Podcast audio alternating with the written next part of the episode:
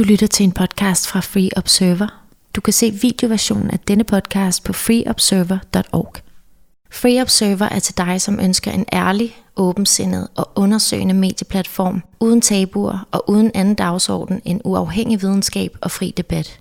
Vi tilstræber at skabe dialog om menneskelige og samfundsmæssige forhold og give plads til magtanalyse og magtkritik. God fornøjelse.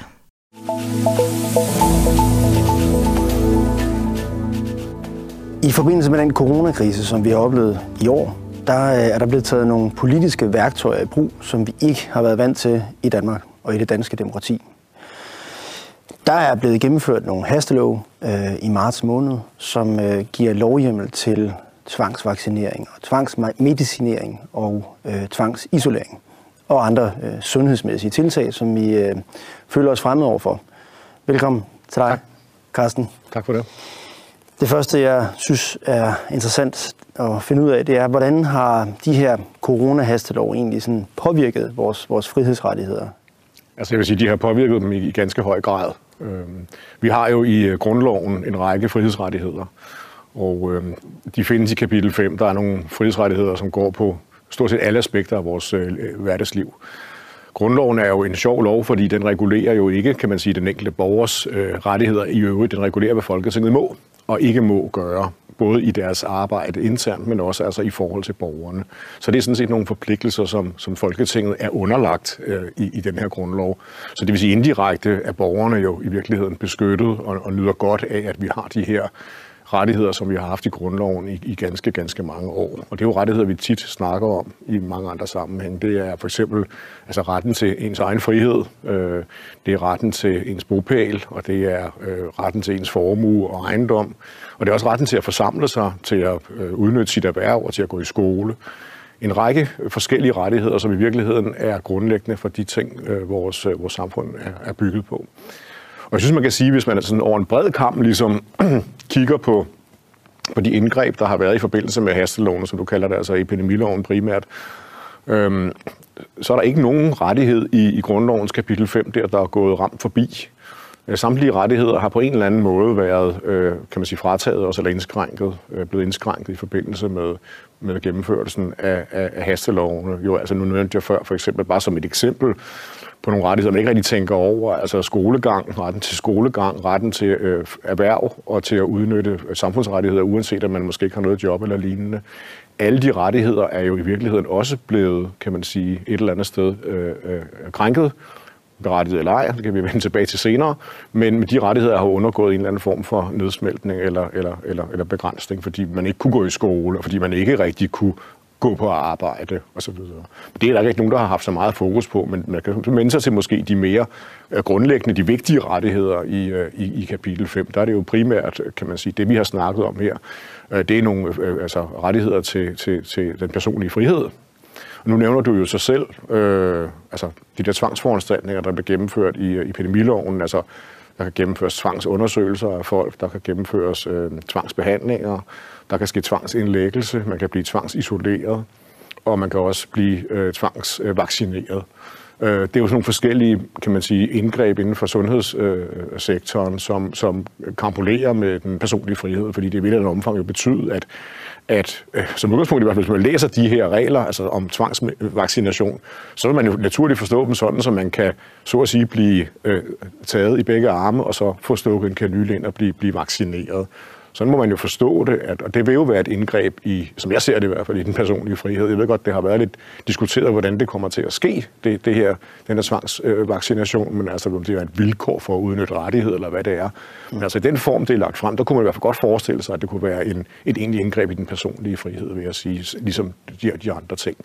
Og med de ting er det jo sådan, at, at der har vi jo grundloven, som, som, som giver nogle øh, påbud til, til, til lovgiveren at de her ting skal gennemføres ved lov. Det står der i grundloven. Så det vil sige, der er egentlig en kan man sige, mulighed for at lave sådan nogle love, som man har gjort rent grundlovs. Det er ikke i strid med grundloven som sådan, i og med at en lov kan gøre det, men det er klart, at øh, hvis man så kigger på den praksis, der ligger inden for menneskerettigheder, og ikke så, så meget måske i Danmark, så, så, så kan man ikke bare gøre hvad som helst i en hvilken som helst situation. Og det, derfor skal de her ting jo på en eller anden måde være indiceret. De skal være nødvendige, og de skal være proportionale, at man kan, kan, ligesom kan tale om, at man vil gøre det.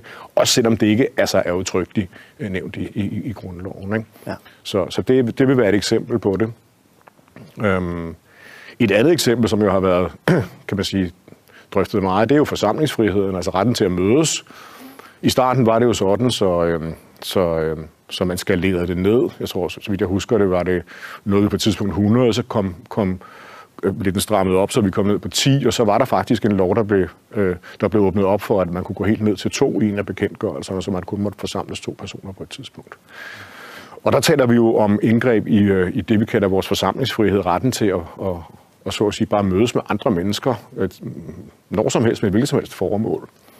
Øhm, og det har jo været nævnt, at, at det var ikke så slemt, fordi det var jo ikke noget, der gjorde, at man ikke måtte samles politisk og demonstrere, og I kan jo stadigvæk demonstrere, tror jeg, der er flere, der har sagt, fordi man havde undtaget, kan man sige, den politiske øh, manifestation fra, fra forbuddet. Ikke? Men der skal man bare lige tænke på, det første, man kan sige, det er, altså, at det var et forsamlingsforbud, som ramte al anden øh, forsamlingsvirksomhed part, altså som, som folk havde, havde lyst til at, at, at, at gøre, uanset om det var et politisk formål eller ej. Ikke? Og der, der skal man jo tænke på, når man kigger på den her grundlov, som jeg ved godt, den er nogle år gammel, øh, over 50 år gammel, og, øh, og øh, der står altså ikke rigtig noget i grundloven om, man kan gøre det her ved lov. Så det vil sige, at man kan faktisk ikke altså dispensere fra, fra, fra grundlovens bestemmelser om, om forsamlingsfriheden, øh, bare ved at man gør det ved lov. Det, der står i, i grundloven, at man kan gøre, det er, at politiet kan sådan set forbyde en forsamling, hvis den konkret udgør en, en fare eller anden, kan man sige, ulempe for den offentlige orden, øh, efter en konkret vurdering. Men det er jo forsamlinger ud under den øh, åbne øh, himmel. Du ved, hvor man står og mødes et eller andet sted på nogle pladser, og der kan være et eller andet med sammenstemning, eller, eller måske underkøbet kan der være en moddemonstration, og alt det her, vi desværre engang man ser. Øhm, men det er jo ikke tilfældet i, i, i Danmark. Det har jo været en generel øh, restriktion på alle former for forsamling, man overhovedet kunne forestille sig, øh, uden hensyntagen til, hvad den enkelte forsamling i øvrigt konkret påbød af, af fare. Der har man foretaget en generel vurdering af, at det kunne man overhovedet ikke tillade. Det er det første, der er at sige om det. Men jeg tror, der er ganske mange af os, som føler, at, øh, at det er en øh, meget, meget, meget, meget ubehagelig situation, at, øh, at der bliver sat spørgsmålstegn ved de rettigheder, øh, og vi ikke rigtig har nogen mulighed for at øh, være med i den proces. Øh, jeg synes også, at øh, det er jo sådan en mere personlig vurdering fra min egen side, når den bliver gennemført af en mindretalsregering, på den måde, den bliver gennemført, ja. at man sådan lige ganske kort orienterer oppositionen om det, og, og, og de har så ikke nogen bemærkninger, nej. Øh, og, og, og så gennemfører man det her på den måde, at, at man føler, at det bliver diktat oppefra af en, af en meget øh, snæver kreds fra, på Christianborg. Jeg tror, Jakob Ellemann på et tidspunkt sagde noget i retning af, hvornår genåbner folkestyret.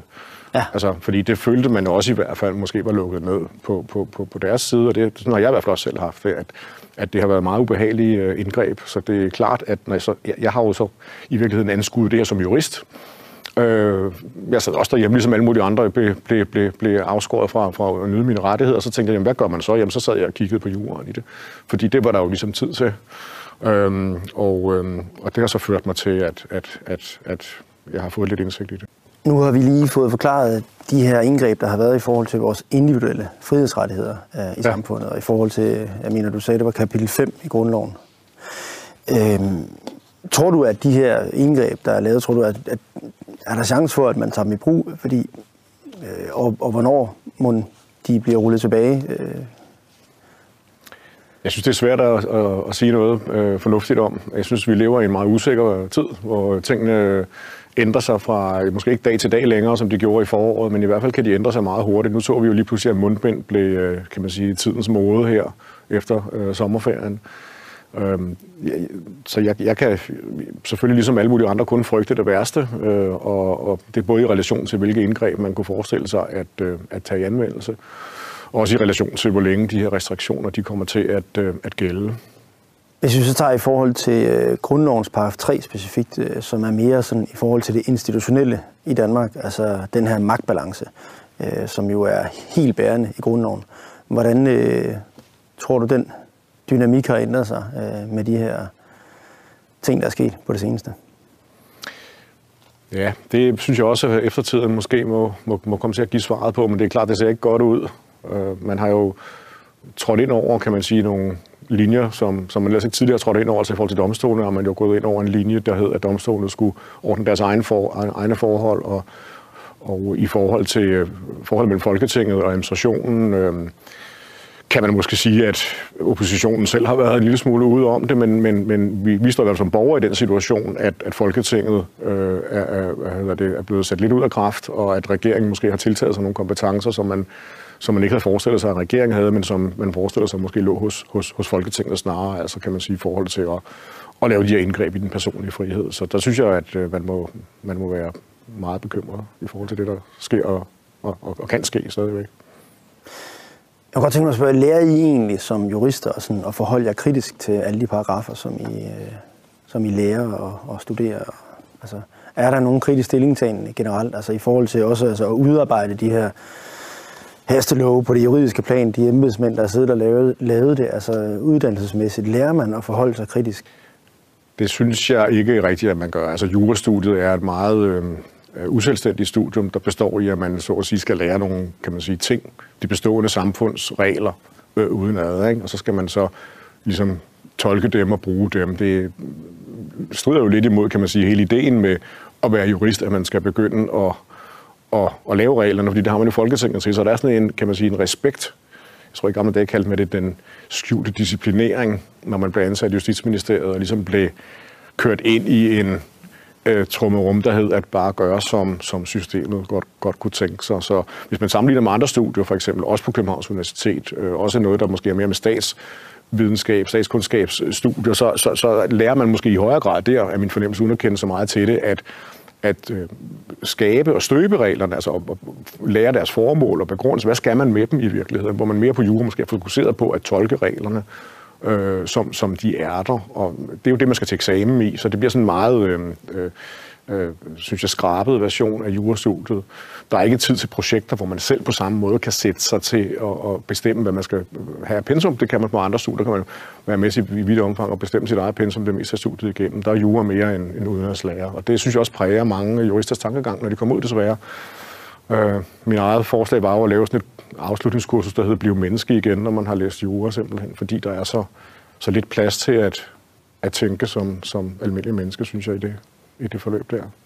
Vi ved, at der er jo en såkaldt solnedgangsklausul, mm. som er blevet øh, vedtaget, men vi ved også, at der var et samråd, øh, hvor Magnus Heunicke, Danmarks sundhedsminister, siger, at øh, der vil man tage øh, lovgivningen op til revision. Øh, man kan sige, altså tolker man ordet solnedgangsklausul, så betyder det jo, at, at, at lovgivningen falder væk. Øh, hvordan kan det lade sig gøre rent juridisk? Altså, er en solnedgangsklausul ikke en solnedgangsklausul, eller, eller er det et spørgsmål om at tolke, hvad det er? Fordi det lyder det jo til på det her samråd. Altså igen tilbage til grundloven og, og hvad Folketinget er bundet af. Der er ikke noget, der hindrer, at Folketinget kunne finde på at forlænge de øh, regler, der er. Det er der ikke noget juridisk i vejen for, at de kunne mene, de selv havde, havde ret til at gøre det ville man ikke rigtig kunne, kunne stå oppe. Så, så vores øh, sikkerhed ligger der i den parlamentariske kontrol, oppositionens øh, muligheder og, og lignende, ombudsmanden, der måske kan gå ind i sagerne om mundbind, hvis det øh, efterspørger sig så lignende. Så, så, så, så der er, nej, der har vi ikke nogen garanti som borger for, at man ikke bare fortsætter de indgreb. Øh, det er en ren politisk aftale, de har lavet, og den kan de bare forlænge, hvis de føler, at, at det er nødvendigt. Og hvad så i forhold til grundloven? Fordi igen tilbage til grundlovens paragraf 3. Domstolen har jo stadigvæk en, en vigtig øh, faktor at spille i samfundet og i magtbalancen. Kunne man ikke forestille sig, at der kunne komme nogle, nogle prøvelser af øh, de her loves grundlovsmæssighed? Kunne man ikke forestille sig, at, øh, at, at, at nogle af dem simpelthen var i strid med den personlige frihed blandt andet, og at domstolene måske ville begynde at, at kigge nærmere på det? Altså jeg ved, der konkret er anlagt en sag øh, om det spørgsmål i forhold til forsamlingsfriheden. Så jeg ser selvfølgelig frem til at se, hvordan den bliver behandlet. Men omvendt kan jeg så godt være en lille smule bekymret, fordi Højesteret har jo allerede været ude med en af dommerne, der har lavet en kronik i, i, i, øh, i pressen og sagt, at, øh, at man skal huske på, at nødret giver øh, staten ret til at lave indgreb, som de ellers ikke ville kunne have ret til at, at, at foretage. Og så tænker man jo, jamen så er det i hvert fald nok vanskeligt at forestille sig, at inden for rammerne af den, kan man sige, det danske retssystem kan, kan, kan øh, opnå en tilsidesættelse af det, der er foregået, så skal man måske snarere i virkeligheden videre til, til menneskerettighedsdomstolen eller lignende for at, at komme ud af de ting. Så inden for, for de nationale rammer, så, øh, så ser jeg ikke så meget øh, øh, håb for det, men der er en chance for at prøve tingene ved domstolen, som du også selv siger. Det kræver jo bare, at man har fået en bøde for eksempel, eller man er blevet nægtet at holde en forsamling. Øh, så vil man jo kunne anse sig selv som værende, kan man sige, et, et, et offer, eller hvad man kalder det, har en, en interesse i at få prøvet sagerne ved domstolen. Så kan man få det testet, hvad domstolen ja. siger til det her.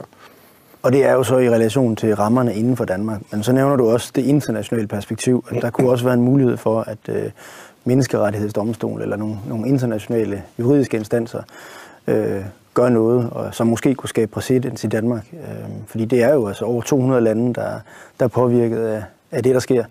Øh, hvad, hvad kunne det være? Altså, hvad, hvad kunne, øh, kunne man forestille sig, der kunne ske internationalt, som kunne have en effekt i Danmark? Jamen altså, man kunne forestille sig, at Danmark blev dømt for at have overtrådt øh, menneskerettighederne. Øh, og nu, netop nu, du er så mange lande, så er det jo også grebet helt forskelligt an i, i de fleste lande, forløbet og processen og, og øh, restriktionerne. Så man kunne godt forestille sig, at det ikke har været øh, bedømt ens overalt, og derfor kunne det også give sig udslag, at nogle stater kunne blive dømt for, for at have været for, for, for hårdere i deres nedlukning, øh, og ikke have gennemført genoplukningen tilstrækkeligt øh, hurtigt. Øh, og, og en sådan dom, det er jo sjældent, at Danmark dømmes ved de der, øh, kan man sige, sager på menneskerettighedsdomstolen. Det er der jo normalt en, en, kan man sige, betydelig opmærksomhed omkring, at det ikke sker. Så, så det tænker jeg, hvis vi bliver dømt for det, så vil jeg nu godt se den statsminister, der så stadigvæk ville mene, at, at det var rigtigt, det hun gjorde.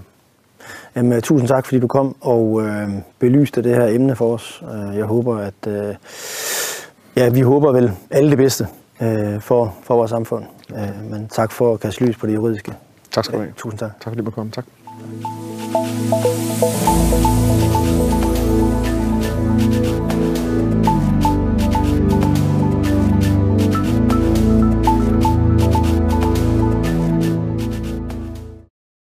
Du har lyttet til en podcast fra Free Observer. Hvis du ønsker mere viden om Free Observer eller ønsker at foretage en donation, kan du gå til vores hjemmeside freeobserver.org eller følge os på Facebook under Free Observer.